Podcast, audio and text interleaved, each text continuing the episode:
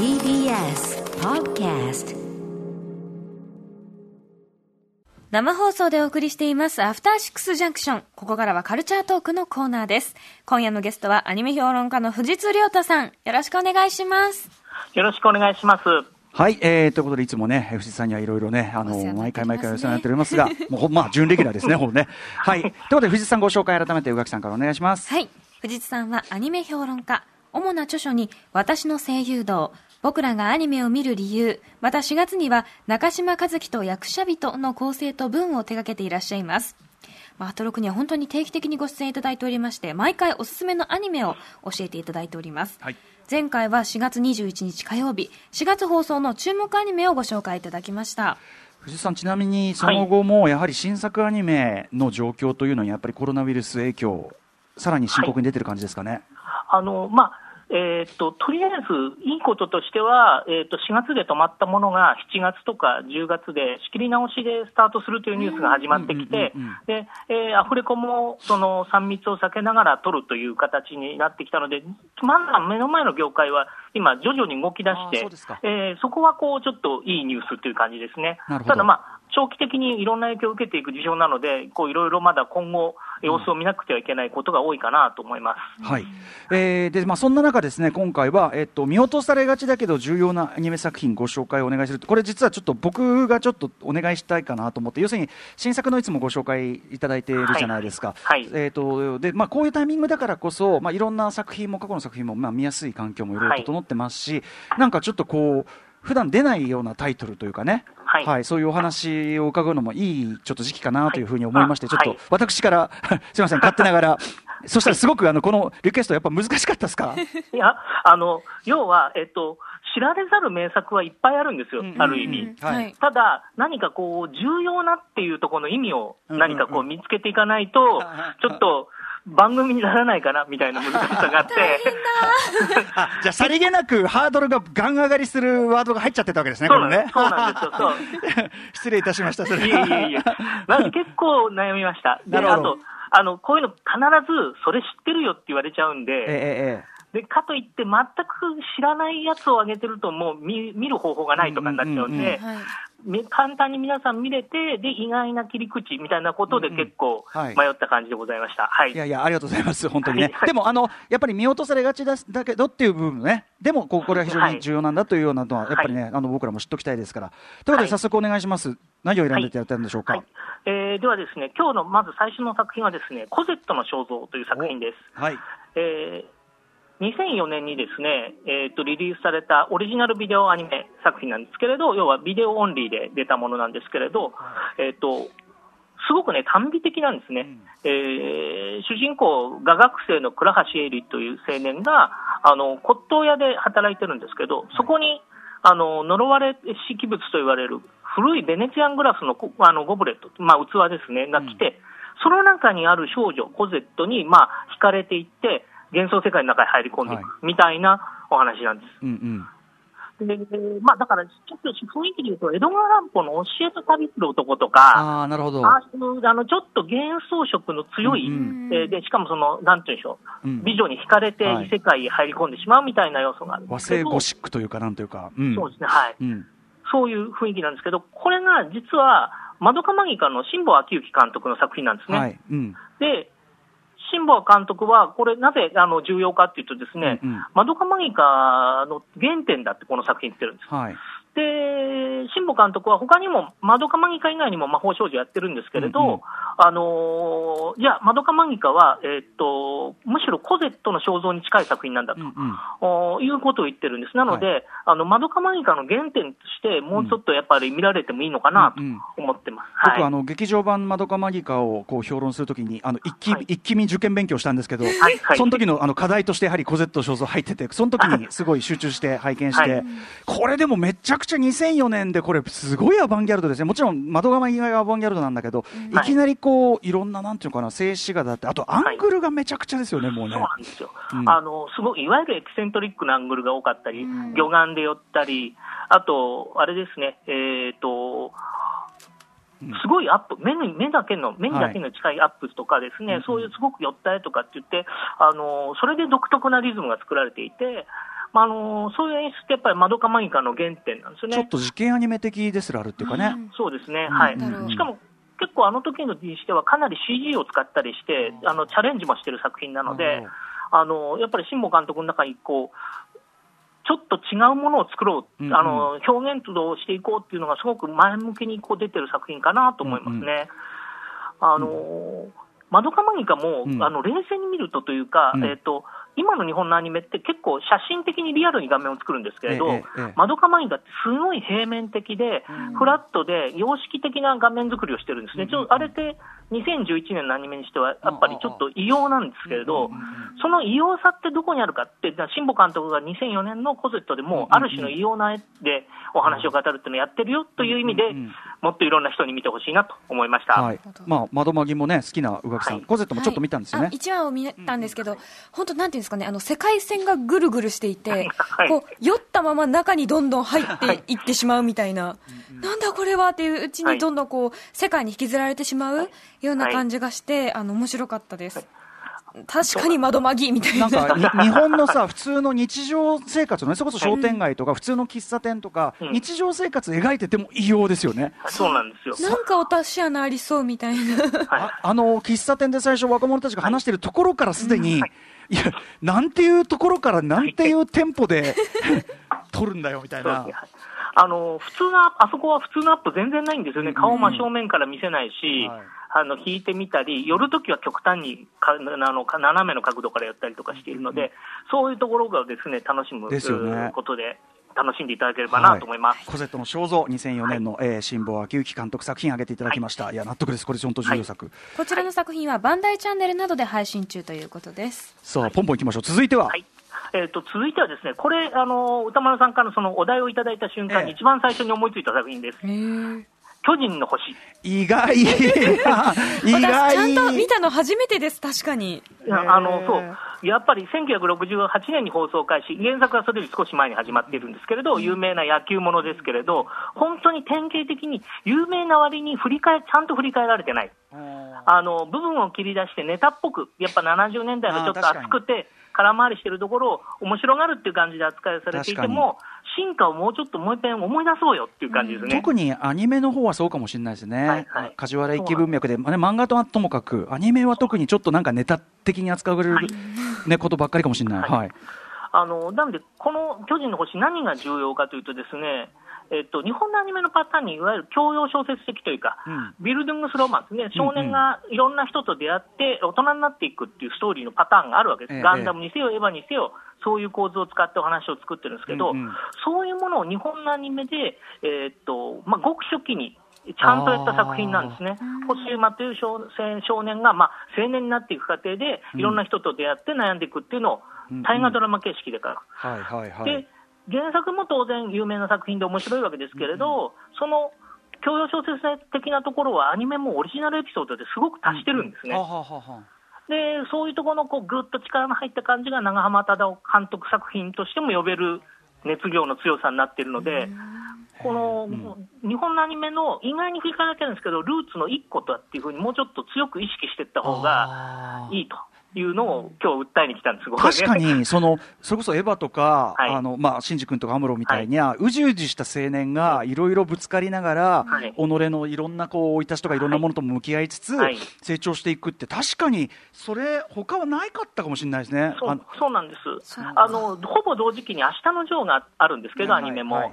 だけどやっぱ明日のジョーはちょっと違うんですよね、ジョーって。あの同じく梶原一騎だけど、はいジョーはなんか確かにもうちょっとなんですかね。成長とは言えないよねなんかね。そうなんですよ、うん。成長っていうのとちょっと違う、えー、と人間像なんですけれど、あのそういう意味ではあの星ヒューマン、本当に成長していくキャラクターで、うん。そのよよく、ね、ネタにされるヒューマンがクリスマスティーパーティーやるんだけど、誰も来なかったっていう、うんうんうん。その空回りっぷりが面白いっていうことで、よくネタにされる回があるんですけど、はいはい。あれもちゃんと流れの中に意味があって、うんうん。えっと、アメリカから来たそのオズマっていう野球選手に、はい。お前は野球ロボットだと、うん。野球しかないんだと。うん。つまり、あのそのまり全く人間性がない人間だって言われて、俺、だわ俺は人間だって言って、いろいろ始めるんですね。あのき球団の契約交渉で大金をふっかけたり、あのつまりねあの、ちゃんと生きてる人間だとか、うん人生をエンジョイするんだみたいな感じになって、パーティーをやろうとする。っていう、だけど、周りは当然、え、なんでヒューマンこんなになっちゃったの？みたいな感じになっていくんですけれど、あの、なんていうの自分を掴んでいくための苦労の話なんですよね。うん、で、あの、有名なあの、ゴーゴー喫茶というか、ダンスしに行くシーンは、その翌週の回なのでうん、うん全部こうアニメオリジナルなんですよね。ああ、そうかそうか、あの辺は。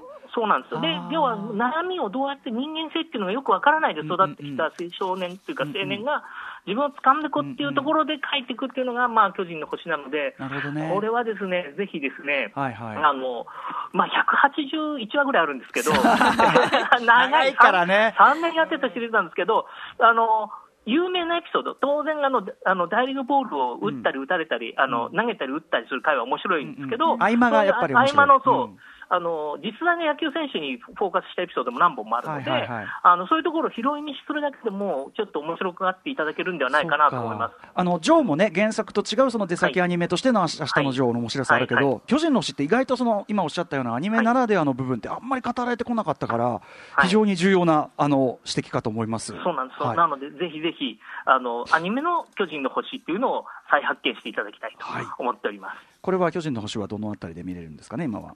はい、こちらですね、UNEXT や D アニメストア、バンダイチャンネルなどで配信中ということです。宇垣さんとかね味濃いって感じでしょうけどね。びっくりしまました。これってダメじゃない？って思いながらダメですよ。あの星一徹は本当にダメですよ。あいつは。あの児童虐待のもう元祖児童虐待。お姉ちゃんがかわいそうじゃない？元祖児童虐待だし、あのヒューマは元祖中二病っていうか、もうね、ずっとうじうじうじうじ、あいつ、本当迷惑ですよね、調子悪くなるとすぐ山こもっちゃったり、休休場したりする、はい、続いていきましょはい次はですね、あのこれ割と安牌というかですね、皆さんに分かりやすい名犬らしいですう。ね。えーえーこれはあの理由はもうシンプルで、この世界の片隅にの片渕素直監督の、うんえー初監督作品なんですね。はいでこれそう、イギリスの炭鉱のある町の人々、そこに住んでるジョーンという少年が、まあ、ラッシーと出会って、ラッシーと一緒に育っていく。うん。ラッシーっていうのは基本的には旅のお話なんですけど、この作品、あのいろいろ都合があって、えっと、1年やるはずが半年で終わってしまったんで、はい。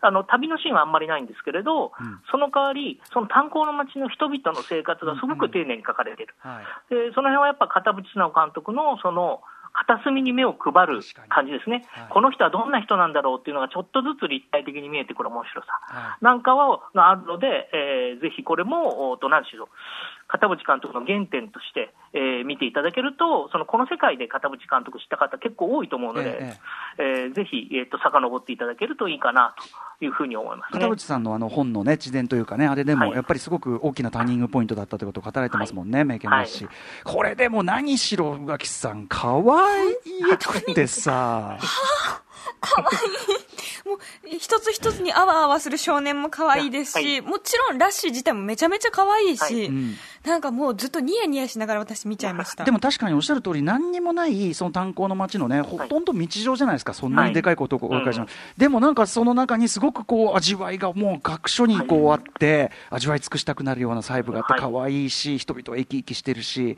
なんかまさにね、片渕さんならではなんですよ、やっぱね。そうですね。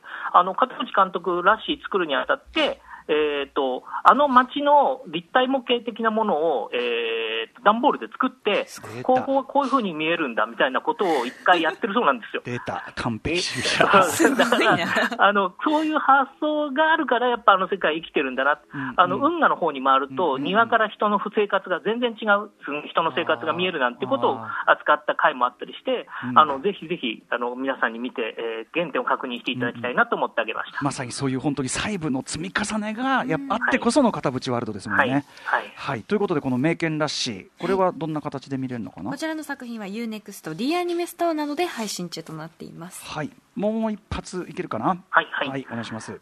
えーでは最後ですね、えっと、スピードグラファーという作品になるんですけれど、これ2005年からあのテレビ放送された作品なんですが、これでこう失われた10年が過ぎて、えーっと格差社会になって、あのお金持ち、えーや財界の人や政界の人はあのすごくなんていうでしょう欲望に任せた生活をしていて普通の人は、まあ、庶民は苦労してみたいなところで、えー元戦場カメラマンの青年が、えー、雑賀という男が、えーと、謎の力を持っている少女、天王洲神楽と出会うというところから始まるお話なんですが、はい。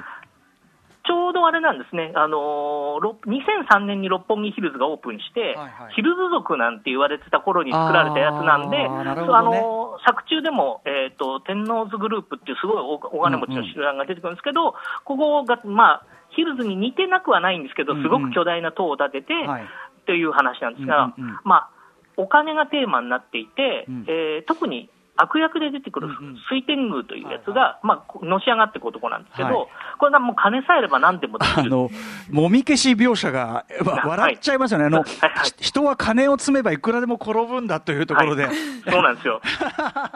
もうあのね、植物的な感じですよ、札束ボンボン出てくるというですね、あれが、だけど水天宮はなんであんなうん人間になったか、何のためにやってるかが後半明らかになってますね。ああの雑賀と神楽は逆に言うと汚れなき人間なので、うんうん。お金だけの世界の中にあって理想とか大切なものを持ってる人なんですけれど、うんうんうん。